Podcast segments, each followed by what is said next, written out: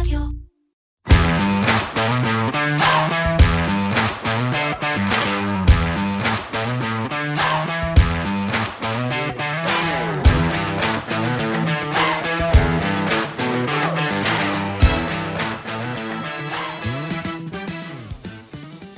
נתחיל בחידה. אה, מה משותף למטבעות הבאים? אני מקווה שאני אה, הוגה אותם נכון. הסעדי הגנאי, הגרד האיטי, הסום האוזבקי, הטקה הבנגלדשי, הפרנק הרואנדי והשקל הישראלי. אז התשובה לחידה הזאת, אה, אורי, אתה בטח כבר אה, אה, מתחיל לנחש לבד את התשובה. אלו מטבעות שאיבדו בין 13 ל-15 אחוזים מול הדולר ב-12 החודשים האחרונים.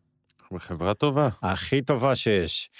אה, אבל אתם אומרים בטח, רגע, מה אתה עכשיו? זה פופוליזם, כי הדולר התחזק מול כל המטבעות בעולם. אז כן, בדקנו. ועברתי על מה עשה הדולר מול המטבעות המובילים בשנה האחרונה, כן? 12 חודשים, לא מתחילת השנה. אז, אה, בשנה האחרונה היורו עלה בכמעט 10% מול הדולר, הפאונד התחזק מול הדולר ב-9 אחוזים, הפרנק השוויצרי ב-8 אחוזים, הפזו ממקסיקו ב-12 אחוזים, כן? אלה התחזקו, הדולר נחלש. ומי, איזה, אילו מטבעות התחזקו מול הדולר? האמת, היו כמה, לא מעט. היין היפני, אה, אה, סליחה, אלו מטבעות נחלשו כמובן מול הדולר. היין היפני נחלש ב-2.3 אחוזים, הרופי ב-3 אחוזים, וגם הדולר הניו זילנדי נחלש ב-3 אחוזים, הדולר הקנדי ב-4 אחוזים, היואן הסיני ב-5 אחוזים, ואם תרצו, זה הסיפור הגדול של הכלכלה הישראלית מאז אנחנו לקראת ראש השנה, מראש השנה הקודם. זה הסיפור, השקל, שעבר ממטבע מוביל עולמי שמשווים אותו, שהשוו אותו לפרנק השוויצרי ולדולר הקנדי, עד לקטגוריה של המטבעות של בנגלדש ורואנדה. ולא שאני מזלזל ב, אה, אה, במדינות האלה, אבל אנחנו עדיין לא שם, לפחות לא מבחינה כלכלית. אז שלום וברוכים הבאים פרק נוסף של פודקאסט מנועי הכסף של כלכליסט עם הכלכלן והאסטרטג הראשי של פסגות אורי גרינפלד, אהלן אורי. אהלן שי. אני שי סלינס, וכן, אנחנו נדבר, אי אפשר להתעלם. אתה יודע מה? אה, אה, חשבנו על מה לדבר על ה, בפרק הזה עוד אה, בתחילת השבוע, וכל יום השקל עוד נחלש, ועוד נחלש, ועוד נחלש, וכבר אין, אין ברירה. זה, זה, זה פשוט סיפור אה, אה, שהוא... החל מהחלטת הריבית, אבל אי אפשר להגיד ממש... מה, זה הסיפור של הכלכלה הישראלית. כן, זה הסיפור המרכזי שמשפיע עלינו היום, אה, בתקופה הזו, אין ספק בכלל. אה, אתה יודע, זה, זה סיפור כל כך גדול שהוא בעצם גם מסיט את התשומת לב הציבורית מהכלכלה עצמה. זאת אומרת, אנחנו כבר פחות מדברים על הצמיחה, אפילו לגבי האינפלציה יש קצת יותר uh, כזה נוחות. כן, עוקבים ורואים, והחלטות בנק ישראל וכן הלאה, אבל uh, בסוף uh, את התשומת לב, את העניין, ואגב, גם את ההחלטות של בנק ישראל, וראינו את זה בהחלטה האחרונה, שתכף נרחיב לגביה, נושא השער חליפין היה בסוף הנושא הכי מהותי, uh, והוא כל כך תנודתי, וההיחלשות של השקל, uh, כמו שאמרת, היא כל כך משמעותית שזה משפיע בסופו של דבר על כולנו. ואני מניח שאנחנו נמשיך לדבר על הנושא הזה עוד הרבה זמן, גם אם לא נראה את השקל ממשיך בפיחות שלו, ורק אם הוא ימשיך להיות תנודתי, גם אם הוא ימשיך להתחזק ויחזור לחלש. בסוף שער החליפין זה הבבואה אולי הכי מהירה אה, להתפתחויות אה, כלכליות, ואפילו לא להתפתחויות כלכליות שקרו, אלא להתפתחויות כלכליות שעשויות לקרות מתישהו בעתיד. השער חליפין זה המקום הראשון שאתה רואה חשש או אופטימיות לגבי איזושהי מגמה כלכלית, גם אם היא לא מתרחשת עכשיו, היא יכולה אפילו להתרחש בעוד אה, כמה שנים. זה מיד בא לידי ביטוי בשוק המטח. אז, אז אוקיי, אז הייתה החלטת ריבית ולא העלו את הריבית, בפעם השנייה ברציפות, ואתה אה, יודע מה, השאלה הראשונה שיש לי, רגע, אה, אם הנגיד ידע שאחרי החלטת הריבית שלו הוא יקבל כזה המשך פיחות של הדולר שכבר הגיע ל-3.85 שקלים, אפילו יותר, הוא יכול להיות שהוא היה מחליט אחרת?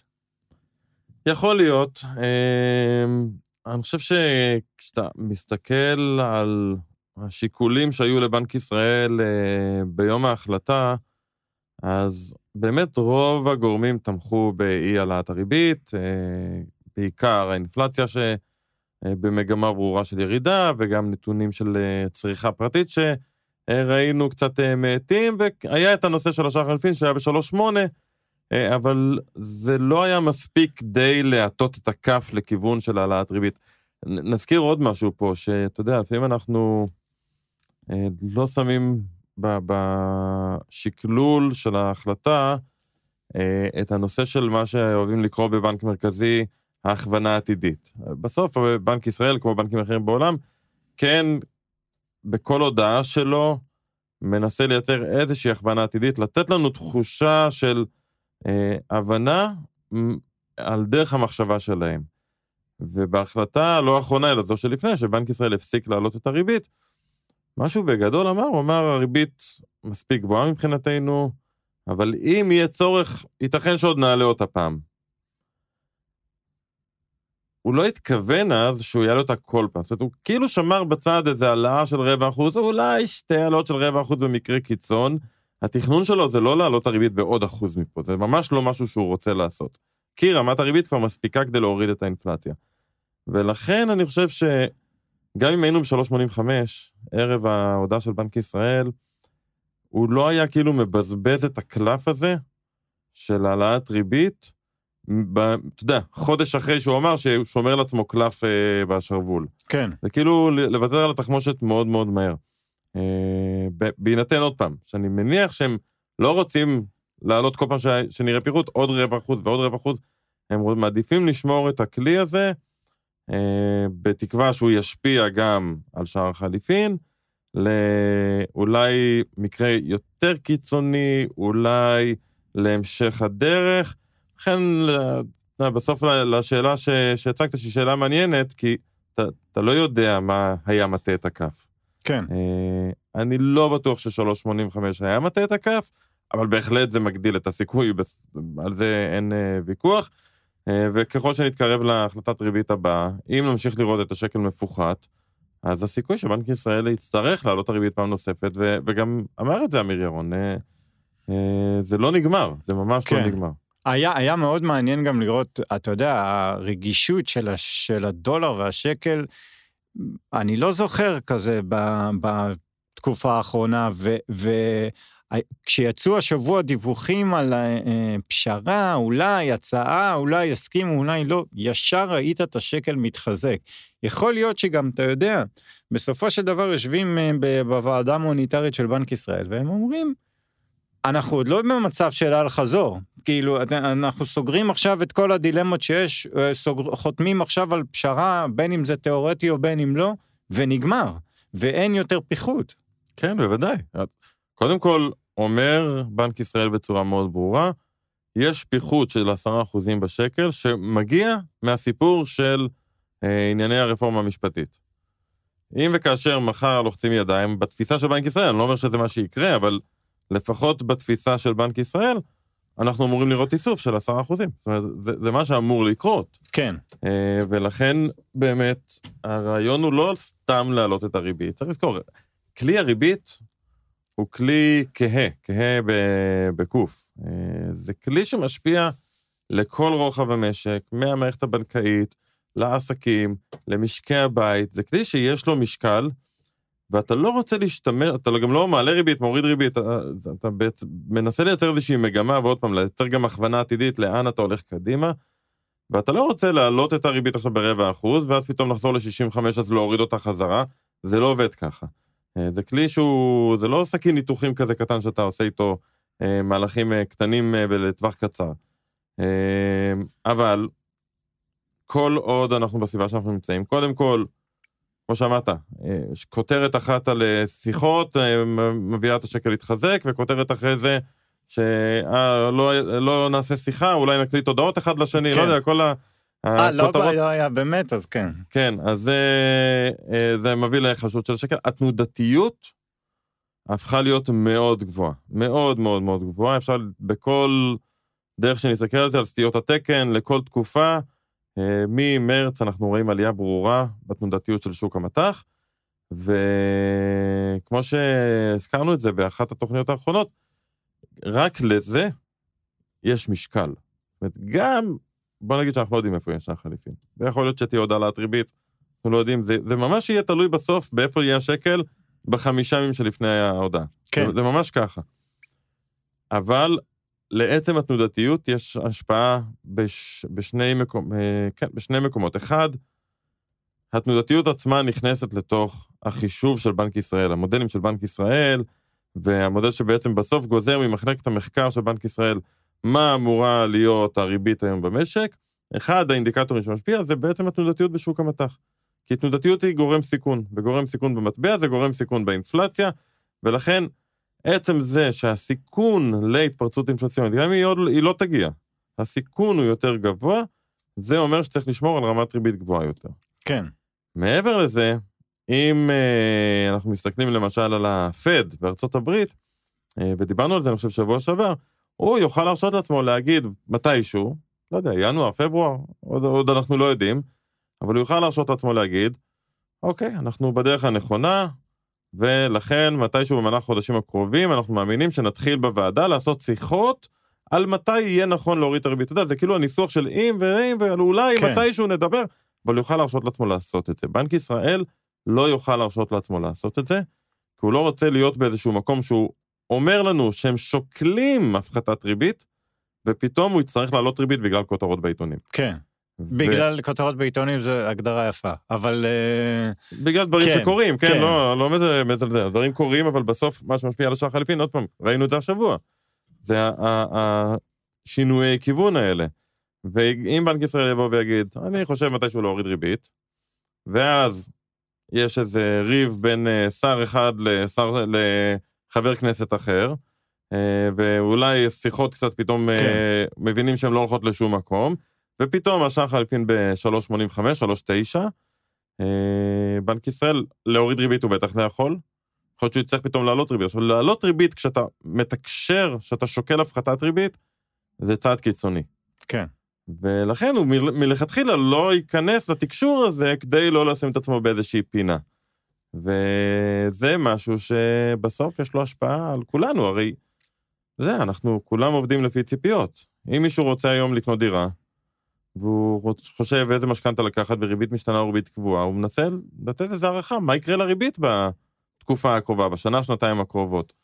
וזה הופך להיות הרבה יותר קשה. בסוף, לעצם זה שיש אי ודאות וקשה לך לייצר ציפיות, יש לזה השלכות על החיים של כולנו, אה, שלא לדבר על זה שאם באמת הריבית תעלה, אז כמובן שיש לזה עלויות מבחינת כל מי שלוקח אה, אה, הלוואה כלשהי. כן, בוא נדבר רגע לפני שנעבור לנושא הבא, ויש לנו היום, אנחנו מצרפים מישהו לשידור. בוא נדבר רגע על הצד של הדולר, וכן היה משהו משמעותי ביום שישי האחרון, נכון? עם נתוני התעסוקה שפורסמו? כן, היה דוח תעסוקה בארצות הברית, אפשר להגיד, ממש טוב. למרות ש...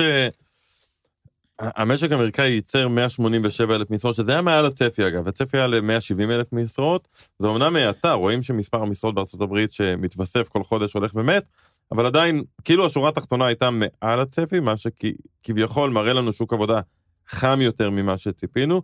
כשאתה יורד מהשורה הזו ומתחיל לבדוק את הסעיפים השונים בדוח, אתה רואה תמונה שהיא תמונה סך הכל טובה, בעיקר בכל מה שנוגע לשיעור האבטלה. אה, שיעור האבטלה עלה אה, ל-3.8, עלה ב-3 עשיריות האחוז, שזה גם חתיכת קפיצה. כן. אבל לא רק שהוא עלה, הוא עלה בעיקר בגלל עלייה במה שנקרא אה, שיעור ההשתתפות בכוח העבודה. בואו נסביר רגע איך בכלל מגיעים למספר הזה של 3.8 שיעור האבטלה. כשלשכה מרכזית לסטטיסטיקה במקום כלשהו בעולם אה, רוצה לפרסם את שיעור האבטלה, היא עושה סקר, היא מתקשרת לאנשים הביתה ושואלת אותם, היי, האם עבדתם בחודש האחרון? אם עבדת, אז ברור שאתה לא מובטל. אם לא עבדת, שיש שאלה של אה, סעיף ב', שבא ושואל בעצם, האם חיפשת עבודה באופן אקטיבי? זאת אומרת, אדם שנחשב מובטל, אם לא חיפשת עבודה, אתה לא מובטל. אם אתה לא רוצה לעבוד, אתה לא נחשב מובטל. אדם שנחשב מובטל, שיעור אבטלה של 3.8, זה אומר בעצם שיש 3.8% ממי שיכול לעבוד, שלא מצליח. רוצה לעבוד ולא מצליח. ושיעור האבטלה עלה... לא מצליח מכל סיבה שהיא, כן, לא- נכון? לא מוצא אומר עבודה. לא, אומר כן, לא מוצא כן, עבודה. פשוט לא מתאימה, מוצא כן. עבודה. ומתוך העלייה של ה-0.3 אחוזים בשיעור האבטלה, 0.2 מגיע מעלייה בשיעור ההשתתפות בכוח העבודה, שזה בעצם, שיעור ההשתתפות חזר לרמה אה, הכי גבוהה בעצם מאז הקורונה, הוא עלה לרמה הכי גבוהה מאז הקורונה, וזה בעצם מראה לנו שאנשים חוזרים לחפש עבודה. וזה כנראה מראה לנו שאותם גורמים שעיכבו את כל התהליך של ההאטה במשק, שזה החסכונות הגדולים שהיו, וכל נושא הלוואות הסטודנטים, שעד עכשיו אנשים לא היו צריכים לשלם, שזה ב, מגיע לכמעט, אני חושב, סביב ה-350 דולר לחודש למשק בית. אז אין לך את ההוצאה הזאת, ויש לך חסכונות, ואתה אה, לא אולי ממהר, אולי אחד מאנשי משק הבית לא ממהר לחפש עבודה, וכנראה שהחסכונות האלה הסתיימו, וב-1 לספטמבר אנשים חזרו לשלם גם את הלוואות הסטודנטים. עכשיו גם אנחנו אומרים סטודנטים, זה לא רק סטודנטים משלמים, כן, 40 מיליון אמריקאים משלמים הלוואות כן. סטודנטים באופן שוטף. סטודנטים לשעבר. סטודנטים לשעבר, הסתכלתי על הסטטיסטיקה, אתה יודע שיש מיליונים מעל גיל 60 שעוד כן. משלמים הלוואות כן, סטודנטים. כן, כל החיים. מה שאומר שלא הצליח להם הסיפור הזה לא. של הלימודים. לא, אה, היה עדיף אולי בית ספר מקצועי. אה, שילמדו מאיתנו. כן. כן, אז אה, עצם זה שאתה רואה פתאום זינוק במספר האנשים שחוזרים לחפש עבודה, אולי זה באמת רמז לכך שהאטה, שהייתה צריכה כבר לקרות מזמן קורית, ומפה והלאה נראה את שוק העבודה מאט ומאט, ואלה, בעיניים של הפד, אלה סך הכל חדשות טובות, כי זה אומר שהלחץ האינפלציוני שמגיע משוק העבודה כבר תקופה מאוד מאוד ארוכה, כנראה אה, ילך ויפחת,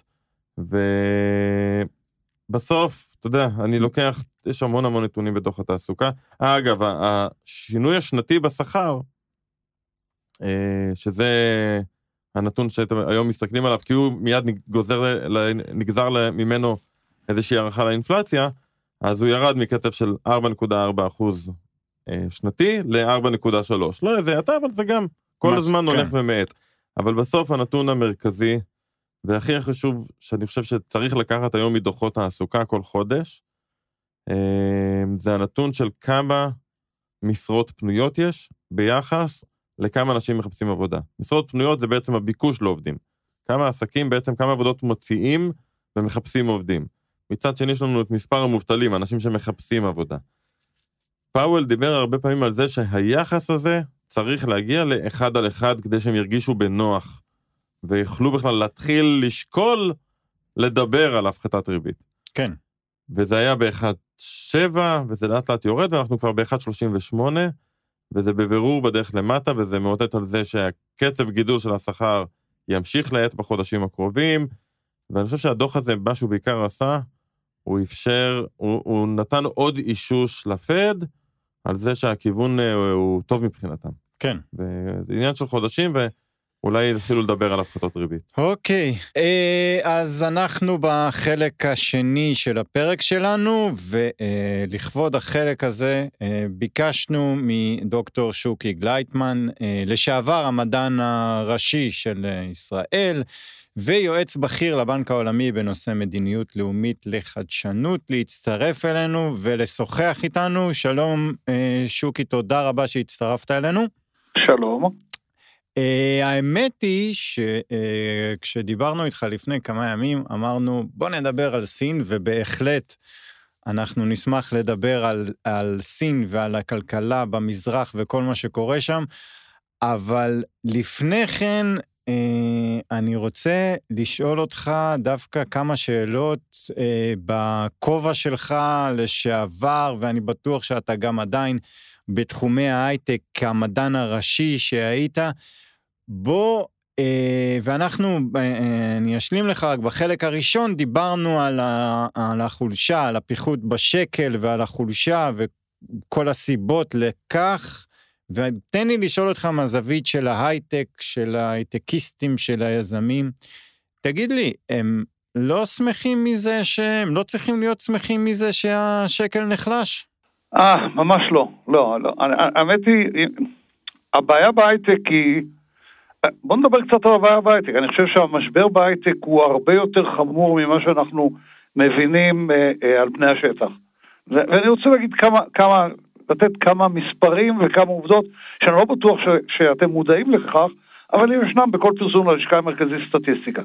נתחיל בזה, זה basic, כלכלת ישראל תלויה בהייטק. אנחנו יודעים את זה, יותר מ-50% מהייצוא שלנו מקורו בהייטק, הערך המוסף הכי גבוה בהייטק. יש לנו תלות בהצלחת ההייטק ברמה שאין לאף מדינה בעולם. ועם כל זאת, עם כל התלות שלנו, מדינת ישראל כמעט ולא משקיעה בהייטק. עוד פעם, בניגוד לכל האגדות שמספרים לך, כשאתה מסתכל על המספרים, אז אם אנחנו אומרים, ההשתתפות הממשלתית, מגזר מממן, מי מממן את ההוצאה הלאומית למו"פ? הממוצע של ה-OECD, הממשלה בערך מממנת שליש, 33 אחוז מההוצאה הלאומית למו"פ בכל אחת מ-24 מדינות ה-OECD. בישראל הממשלה מממדת 10.6 אחוז מההוצאה הלאומית למו"פ. דהיינו, היא בכלל לא נמצאת. פעם אחת. אלה נתונים, אה, אה, זו מגמה או שזה לא? זאת מגמה שהיא כבר לאורך עשר שנים. אז שוקי, תרשה לי להקשות עליך רגע. אוקיי. אמ, למרות זה, ההייטק הישראלי אה, היה בפריחה של הרבה הרבה שנים, ויש שיגידו שאולי עדיף שהממשלה לא תתערב והביזנס יעשה את מה שהביזנס יודע לעשות יותר טוב.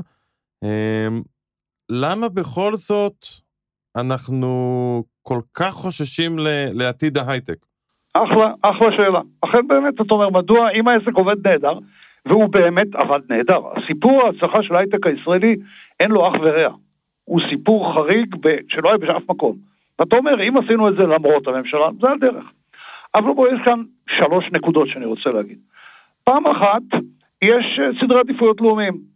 אה, סדר עדיפות לאומי, למשל פריפריה, למשל דברים אחרים, אם המדינה לא במשחק, היא לא יכולה להשפיע לגבי סדרי עדיפויות. זה בסדר. זאת אומרת, הייטק נמצא בתל אביב, אה, בסדר. אז זה בעיה אחת, היא הבעיה השולית. אבל חוץ מזה יש עוד שתי בעיות. אצלנו, ההייטק, יש שני דברים. רוב המימון, בעצם כשאתה מסתכל אמיתית, 80% מהמימון הוא ממקורות בינלאומיים, יש לנו תלות מלאה במימון בינלאומי. זאת אומרת שרמת הסיכון הלאומית מאוד עולה. דהיינו, קצת לא בסדר כאן, קצת מהפכה משטרית, הכסף הזה הוא כסף חם שבורח. להבדיל ממימון מקומי שהוא הרבה יותר דביק, הוא לא כל כך נפסק. זאת אומרת שרמת הסיכון של מדינה, של ישראל, שתלויה לחלוטין במימון בינלאומי היא מאוד גבוהה. והנה זה מתממש עכשיו. אז זו נקודה שנייה. נקודה שלישית, והיא קצת יותר טריקית, אבל היא הכי בעייתית מכולם. תראו, סיפור הצלחה של ההייטק, הייטק מצליח, היו לזה, אם אתה מסתכל לאחור 20-25 שנה, יש לזה בעצם ארבע סיבות משולבות. אתה צריך תשתית אקדמית מאוד טובה, שהייתה באקדמיה שלנו. אתה צריך הוצאה מחקרית ולאומית טובה. אתה צריך מימון. עכשיו, מאיפה היה לנו תשתית אקדמית? היה מחקר באקדמיה, והיה מחקר תומך בתעשייה, לא בתעשייה, במגזר הביטחוני. מערכת הביטחון בישראל משקיעה ביתר, כשאתה משווה את זה לכל מערכת ביטחון אחרת בעולם, משקיעה ביתר, באחוזים תקציבה במחקר ופיתוח.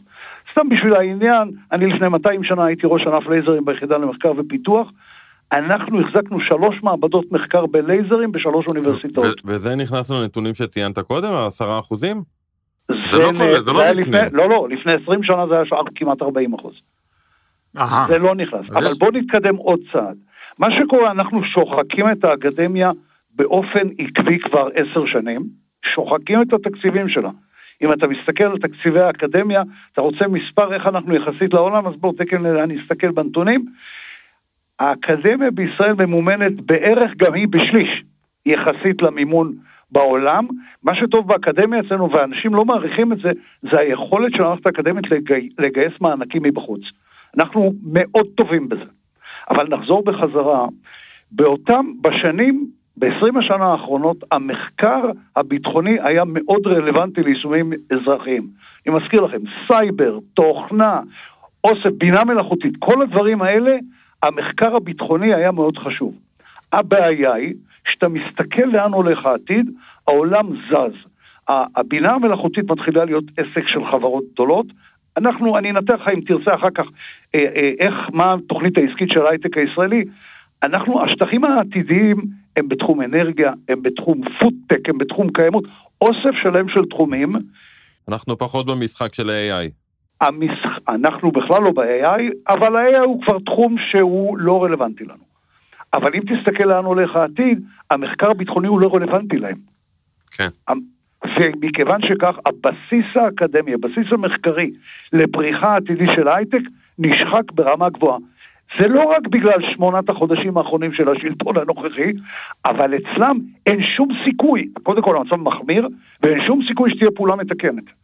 עכשיו, אם אתה מסתכל על אוסף של כל הנתונים, זה נראה על הפנים. כן. כן, אז כל מה שצריך לעשות זה פשוט להעביר את צה"ל לרכבים חשמליים ולאכול אה, בשר אה, מתורבת בחדרי אוכל. פחות או יותר. אה, כן. שאלה שהוא, כי כל מה שאמרת זה מובן לנו, ואני חושב שהיום יש נקודה אחת שאנחנו לוקחים אותה כמובנה מאליה, אבל אני לא בטוח שהיא כזו, וזו השאלה באמת של המשקיעים הזרים. אה, והחשש שאנחנו נראה אותם אה, מדירים רגליהם מההייטק הישראלי, כש... אה, אתה יודע, יש עוד מדינות בעולם שהן לא בדיוק דמוקרטיות, ואפילו עם משטר בעייתי ברמה הגיאופוליטית. נגיד סין. נגיד סין, ועדיין יש שם לא מעט השקעות וזרים משקיעים בחברות סיניות. עד כמה הבעיה, או נאמר והרפורמה המשפטית עוברת כפי שהממשל הנוכחי רוצה שהיא תעבור, עד כמה הפחד שההייטק הישראלי יעזוב את ישראל אה, הוא מבוסס, או, או מה בדיוק התהליך שיכול לגרום לזה? זה, זה אני חושב יותר מעניין, לא עד כמה. מה התהליך שכולם מפחדים ממנו? אבל, אבל אתה חוזר להצהרה הראשונה שהתחלתי בה. התלות שלנו, של ההייטק הישראלי, במימון בשחקנים זרים, הוא ברמה שאין לה אח ורע. זאת אומרת, אם אתה מסתכל על גם תזוזה בסין, ההשקעות הזרות, שאתה מסתכל יחסית ליחס ההשקעות וכולי, הם סדר גודל של 10-12 אחוז. אז זה ירד ב-20 אחוז, יעלה ב-20 אחוז, זה מאוד מהותי. זה לא כזה משמעותי ברמה הלאומית. אצלנו, שזה כמעט 80 אחוז, אין לזה אלטרנטיבה. הבנתי. עכשיו בואו נסתכל עוד דבר, סקטור מבצע. אנחנו כל הזמן מספרים לעצמנו כמה אנחנו טובים, כי ההוצאה הלאומית שלנו למחקר ופיתוח היא הכי גבוהה בעולם. כמעט 60 אחוז, 56.3, זה המספר של הלשכה המרכזית לסטטיסטיקה, אגב פרסומים בלוחות הגלויים שלה, מהמו"פ בישראל מבוצע על ידי חברות רב-לאומיות. כן. עכשיו, חברה רב-לאומית באיזשהו שלב התחלת לראות סימנים כבר. פור סגרה את מרכז הפיתוח שלה, זה היה אתמול, שלשום הכרזה. אתה מסתכל קצת הכרזות בטפטוף, ה-60 אחוז האלה כמעט, הם ממש עתירי סיכון לנו. עכשיו אתה אומר, אז מה, אז ישתחרר כוח אדם אה, טוב, לעלות כוח אדם בהייטק תרד. זה לא כך. לא, מה שאני, מה שאני שואל בעיקר, ואני שומע, נשאל את השאלה הזאת המון אה, באופן שוטף, אה, זה למה, אם בסוף אני משקיע זר, איזושהי קרן השקעות אה, אירופאית, אה, ובסוף המטרה שלי היא להביא תשואה להון למשקיעים שלי, ויש חברות בישראל שיודעות לייצר ערך בסופו של דבר, מה זה משנה לי איזה משטר יש במדינה הזו? אני בסוף עושה השקעה פיננסית. כן, אבל זה משנה לך. זה משנה לך כי אתה אומר, אה, ואולי לא ייתנו לי להוציא את הכספים שלי החוצה, ואולי תהיה איזו הגדלה ויטילו עליי מיסים כי יש בעיה כזאת. זאת אומרת, יציבות שלטונית ויציבות מערכת משפטית היא מאוד חשובה לך. אתה הולך למקומות, אתה, תראה, אני, אני גם נציג סינגפור בארץ המון שנים, קונסול כללי של סינגפור בישראל כבר 25 שנה. אתה אומר, סינגפור היא לא בדיוק דמוקרטיה, אז יש לי ויכוח על זה, אבל אני לא רוצה להתווכח שם. יש שם מערכת משפט מאוד אפקטיבית. דהיינו, אתה יודע שאם אתה מסתבך, משקיע זר, מסתבך באיזשהו דבר וכולי, יש מערכת משפטית שתוציא אותך מהבעיה. כאן החשש, אתה מסתכל על המהלכים, כאן אנחנו כבר מגיעים להשקפות אישיות ופוליטיות, אבל אתה מסתכל על המהלכים שהממשלה הזאת נוקטת, המערכת המשפטית היא פעם אחת תהיה מוטה, ופעם שנייה תהיה ממש ממש לא יעילה. כבר היום, אתה יודע כמה זמן לוקח כדי להתברר תביעה אזרחית כדי להתברר בה? אתה יודע כמה זמן לוקח אם לא מגיעים להסדר פשרה? כמה שנים אני מניח. בתביעה האחרונה שאני ניהלתי, ואנחנו מנהלים מפעם, אין ברירה, שאנחנו ניהלנו, בנושא שהוא היה קליר קאט, הגענו לשמיעה ראשונה בבית המשפט המחוזי בלוד, שמיעה ראשונה בבית המשפט, אחרי שלוש ומשהו שנים.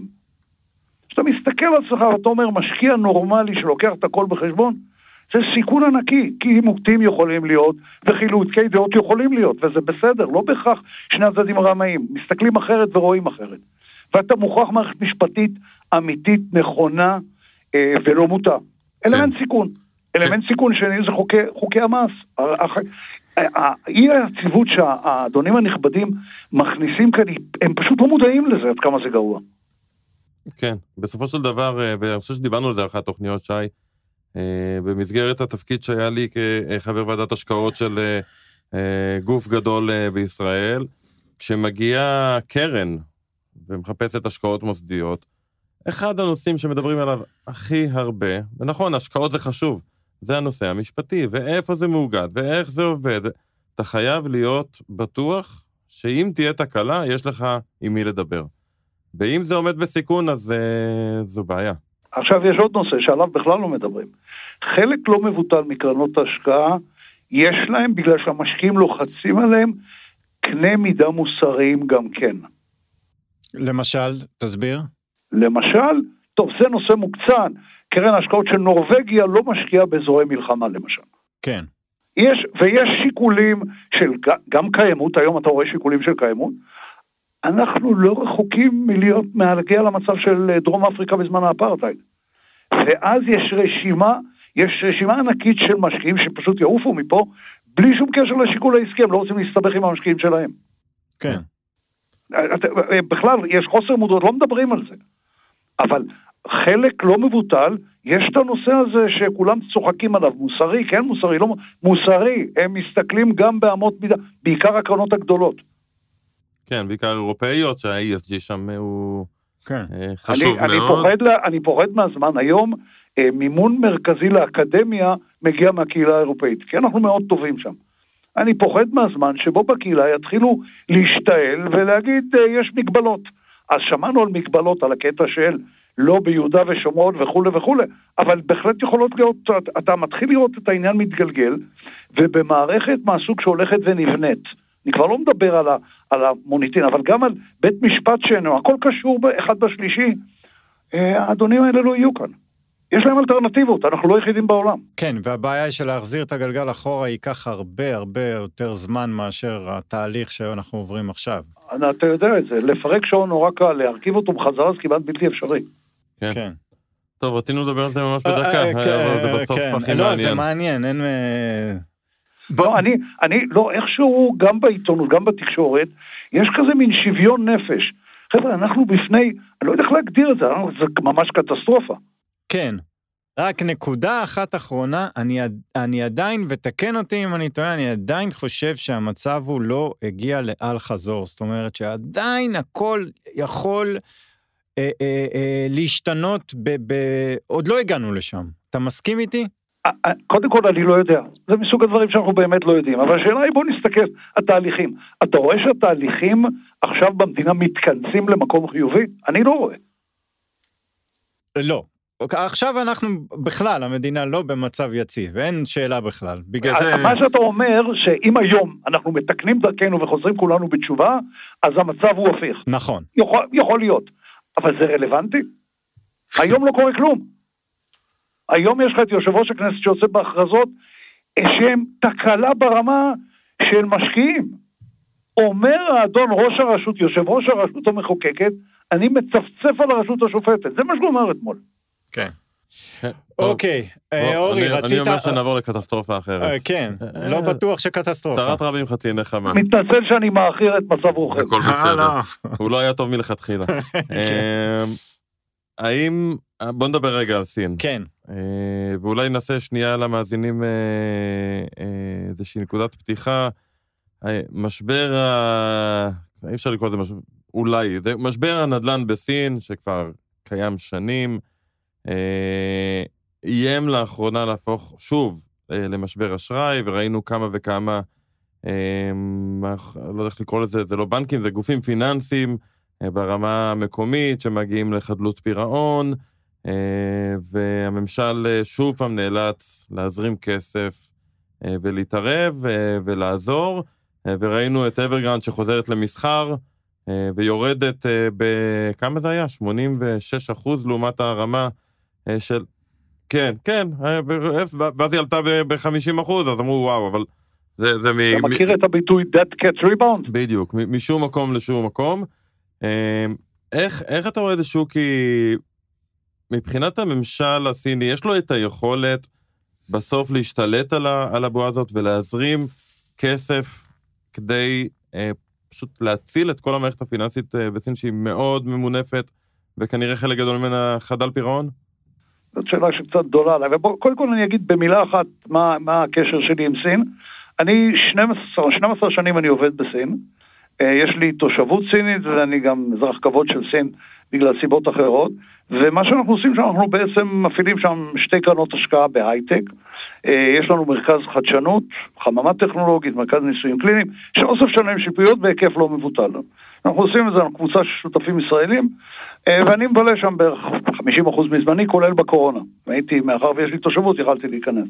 עכשיו, אני עובד, לא בדיוק בסין, אני עובד בדרום סין. דהיינו, גואנדונג, גואנג'ו, שזה מחוז עם 140 מיליון תושבים, והכנסה אה, לנפש, אה, GDP פר קפיטה הוא בערך 22-24 אלף דולר, שהוא יותר מכפול מהממוצע הסיני. עכשיו, תראה, סין בבעיה, ללא ספק יש בעיה. אה, אה, הנושא של הנדל"ן צריך אולי קצת להסביר. הסינים, אה, יש להם הם מוטי חיסכון. אה, אחת הבעיות הנוכחיות של הממשל, שרמת החיסכון גבוהה מדי, שזה משפט קצת אוקסימורון, אבל המשמעות היא שרמת ההוצאה הפרטית היא נמוכה מדי. ו- ואין גופי, אין מערכות חיסכון, אין כלי חיסכון מתקדמים, כמו שיש בישראל, למשל, לא בעולם שאנחנו מכירים. שם הקטע של קניית דירה הוא חלק מאפיקי החיסכון. ובגלל זה, כשאתה מתחיל, את המספרים, את, את, מתחילים להבין יותר את התופעה הזאת של, של הרי רפאים, שכל הדירות מכורות, זה, זה מערכת של חיסרון. היום יש כאן איזה קו שבר, כי מתחילה מה שנקרא ה-run to the bank, שם היה ניסיון למכור דירות שבעצם לא מצליחים, ואז כולם בבעיה. החברות היזמיות, הבנקים, כולם בבעיה. עכשיו, אני, אני לא אחזור על הבעיות, כולנו מכירים, כולם לא עושים אותם.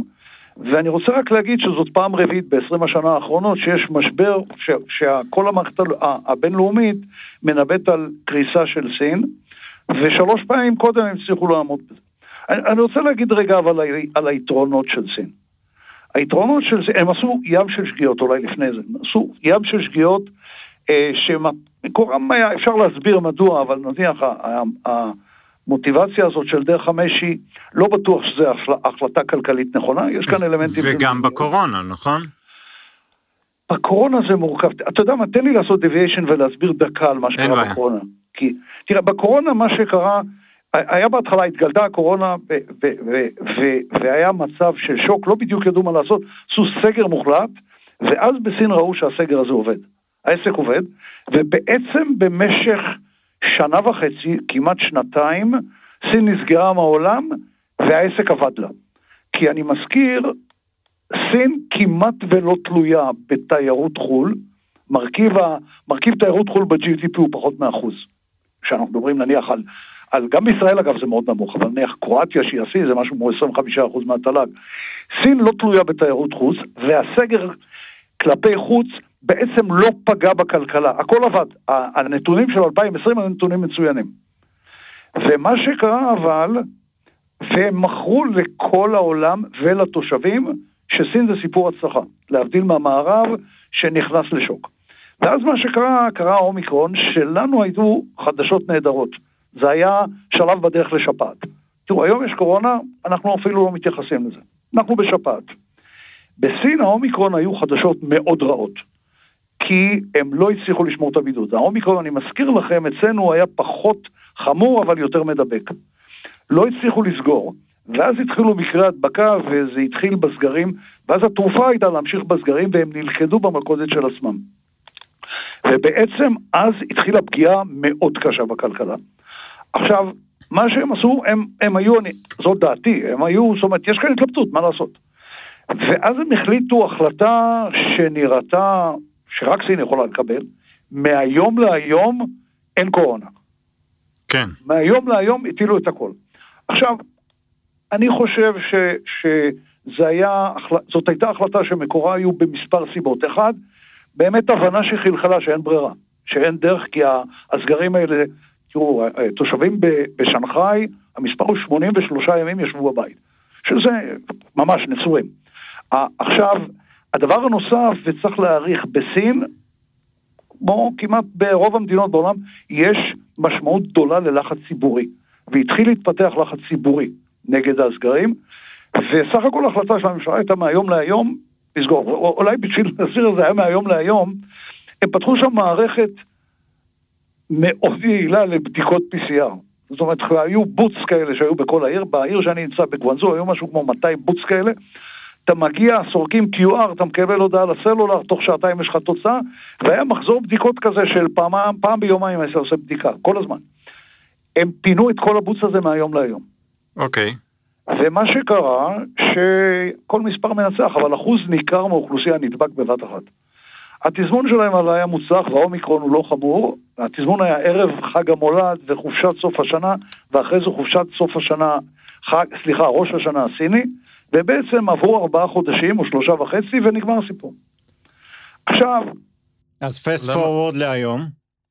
או, או בואו נשאל את זה ככה, למה, למה לא כמו בכל העולם אחרי שפתחו, למה אנחנו לא רואים את סין באיזה גל אה, כלכלי חזק מאוד, כמו שראינו במערב, עם הפתיחה של הכלכלה אחרי הקורונה? אז, אז יש לזה כמה הסברים. אה, הסבר אחד, מסתבר שזה היה אירוע טראומטי. האירועים האחרונים של הסגרים הגדולים, והסגירה הייתה אירוע טראומטי, שהורידה מאוד את רמת הצריכה הפרטית והעלתה מאוד את רמת החיסכון.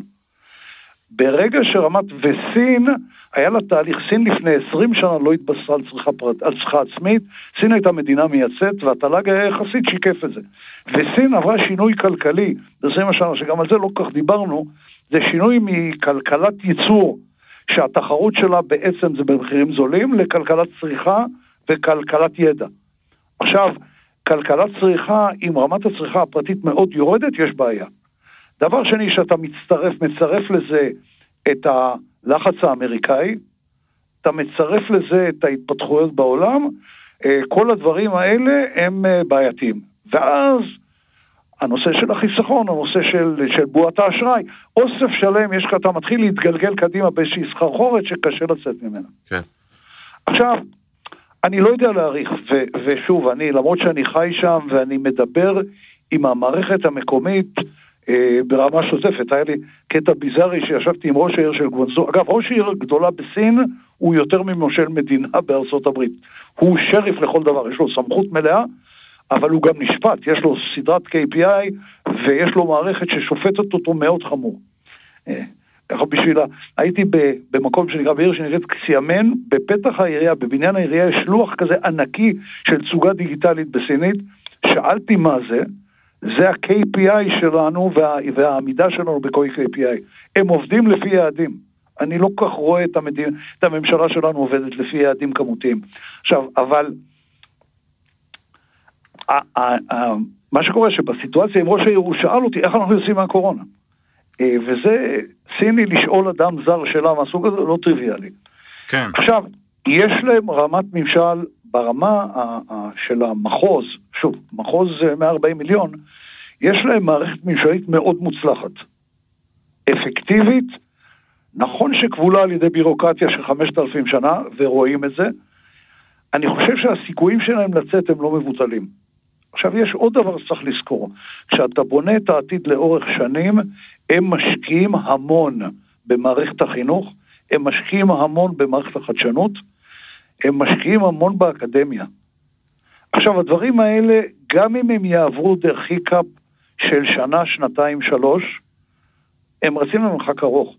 והם בונים עתיד נכון. אני, אני מסתכל על המראה, אני מסתכל על אירופה, אני לא חושב שאירופה בונה אה, עתיד מהסוג שסין בונה, מבחינת חשיפה לכלכלת ידע. אתה מסתכל על איטליה, על ההוצאה הלאומית שם למחקר, אתה מסתכל על יוון, אתה מסתכל על גרמניה, אה, אוקיי. סין בהוצאה הלאומית לטכנולוגיה עוברת אותם. עכשיו, זה בניית עתיד בעולם שלי, זו בניית עתיד נכונה. כן. אוקיי, אה, לצערנו אין לנו יותר מדי זמן להרחיב בזה, למרות שהיה מאוד מעניין. אה, שוקי, תודה רבה שדיברת איתנו היום. בכיף, מעניין, מקווה שלא עייפתי אתכם מדי. לא, לא, לא, ממש לא. תודה רבה. אה, לא דבר, להתראות. ואורי, נמשיך עכשיו לדבר המוטרף שקרה השבוע, ואולי לא שמתם אליו לב. אתה יודע מה? אני אתחיל השבוע. יאללה. אה, לא יודע אם שמת לב, אבל בנק ישראל השיק פודקאסט. אני לא מאמין שאתה אומר את זה. אתה יודע למה? למה? כי זה בדיוק מה שבאתי להגיד. אתה יודע מה? אנחנו בפרק 259, וזו הפעם הראשונה שאנחנו אה, נכון, בחלק האחרון. נכון. מביאים את אותו דבר. מביאים את אותו דבר. הבאתי גם בקאפ, אגב. אבל אתה יודע מה מוטרף בדבר הזה? מה? אולי תגיד קודם שיש פודקאסט של בנק ישראל ו... כן, פודקאסט של... לא, אני באתי לפרגן. שהוא ממש מעניין. נכון. זה מוטרף. נכון, נכון, נכון. הוא, הוא רק נסביר, זה, הוא נקרא א' שם מבריק, הצד השלישי של המטבע, והוא כמה שישה פרקים לדעתי, כן? והחלק הראשון זה איך מחליטים על החלטת ריבית, כן. החלק השני, איך השקל התחיל. ממש ממש מומלץ וטוב. מומלץ בחום, שני הפרקים הראשונים מסבירים בצורה הכי טובה שאני שמעתי איך עובד בנק מרכזי, אה, איך, ריב...